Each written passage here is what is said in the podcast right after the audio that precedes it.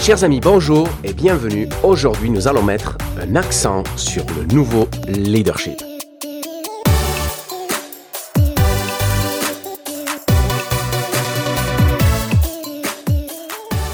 Chers amis, bonjour et bienvenue dans votre chaîne de podcast Un accent sur le nouveau leadership. Je suis Karagir et nous voici maintenant dans le troisième épisode de cette série spéciale Changement. C'est l'épisode 18 de cette chaîne de podcast et aujourd'hui nous allons parler des cinq étapes pour vivre le changement en équipe.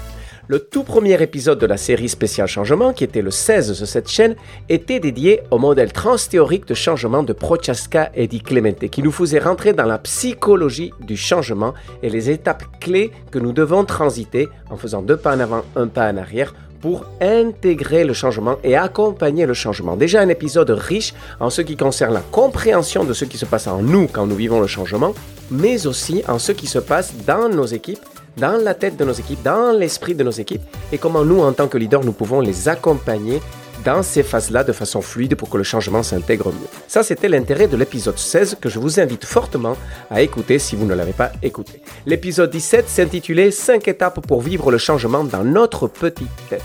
Et là, c'était comment, après le modèle transthéorique de changement, comment le changement vient saturer notre bande passante et comment nous transitons par cinq étapes au fur et à mesure que le changement s'intègre dans notre vie et devient une habitude. Le tout en cinq étapes, à savoir calcul mental, volonté, intention, confiance et lâcher prise.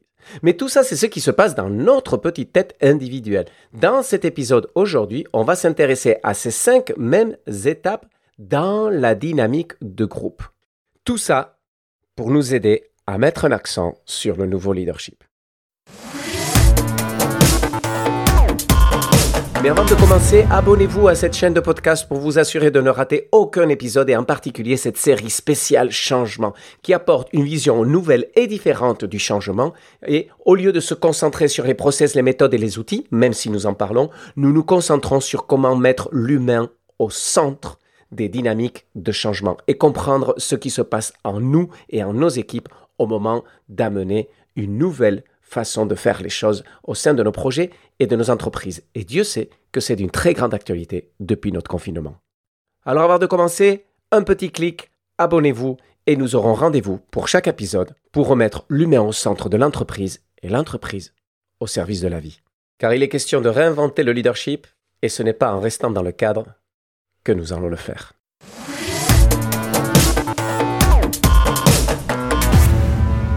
Commençons par l'étape de calcul mental. C'est souvent une étape que nous avons l'habitude de faire tout seul dans notre coin.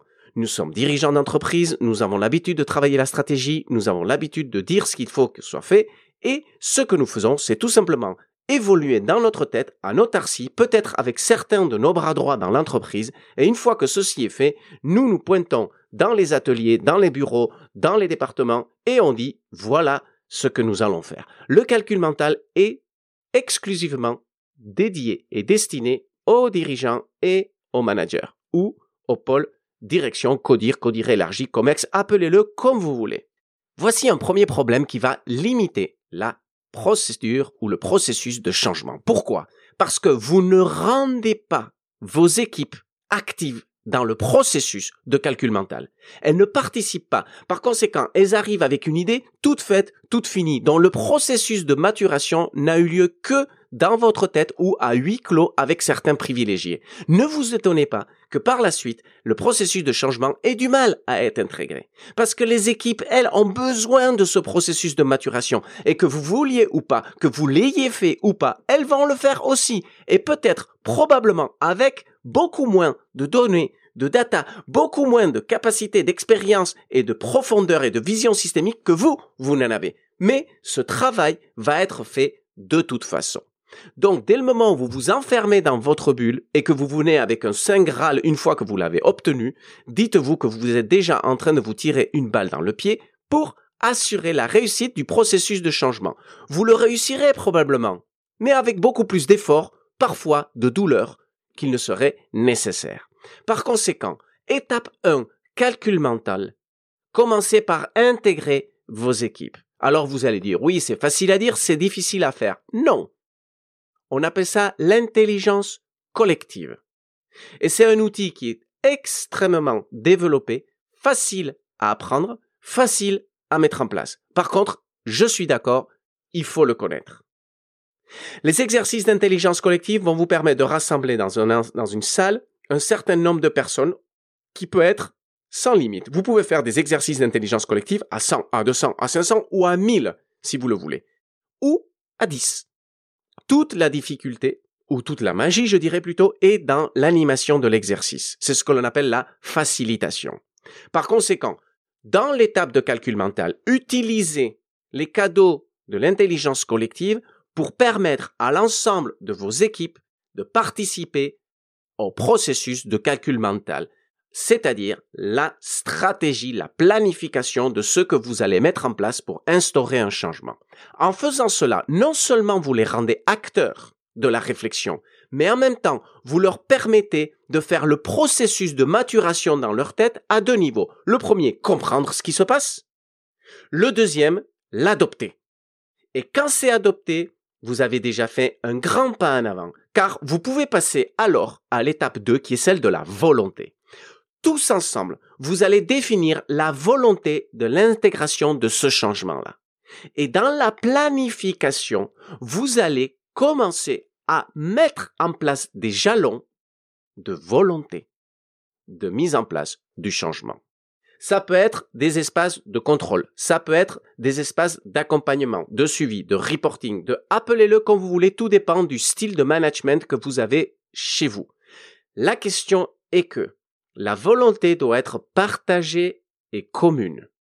Et une fois qu'elle est posée, vous devez définir un cadre clair de mise en place de ce changement. La volonté sera dans le respect du cadre. Je vous rappelle qu'un cadre est fait de quatre composantes. Des enjeux, pourquoi on fait tout ce que l'on fait, il faut que ce soit très clair, si possible avec des indicateurs clairs, quantitatifs qui permettent à toute personne de savoir à quel moment elle est dans les clous ou elle ne l'est pas, donc les enjeux. Ensuite, des règles. Deux types de règles, les règles de fonctionnement et les règles non négociables. Ça ne veut pas dire que les règles de fonctionnement sont négociables. Ça veut dire que les règles de fonctionnement sont ça, des règles de fonctionnement, mais qui fonctionnent parfaitement quand nous sommes 10, alors qu'elles ne fonctionneront pas si nous sommes 200. Donc ce sont des règles évolutives. Mais dès le moment où vous faites une photo dans l'instant T, elles sont toutes non négociables. C'est des règles. La différence avec une règle non négociable, c'est que la règle non négociable est inscrite dans le marbre et le non-respect d'une règle non négociable peut être une raison d'éviction de quelqu'un de l'écosystème de l'entreprise. Exemple de règle non négociable, la sécurité. Exemple de règle non négociable, le respect de la loi. Bien, ça c'est le deuxième point. Après les enjeux, on a les règles. Troisième point que l'on oublie très souvent, la formalisation des relations. Qui est en contact avec qui? Et que se passe-t-il entre ces personnes-là? Et ne vous contentez pas juste de l'organigramme fonctionnel. C'est strictement insuffisant. Car il y a beaucoup de relations informelles qui se mettent en place pour favoriser la dynamique d'un écosystème. 3. Les relations. Et 4. C'est une ligne transversale.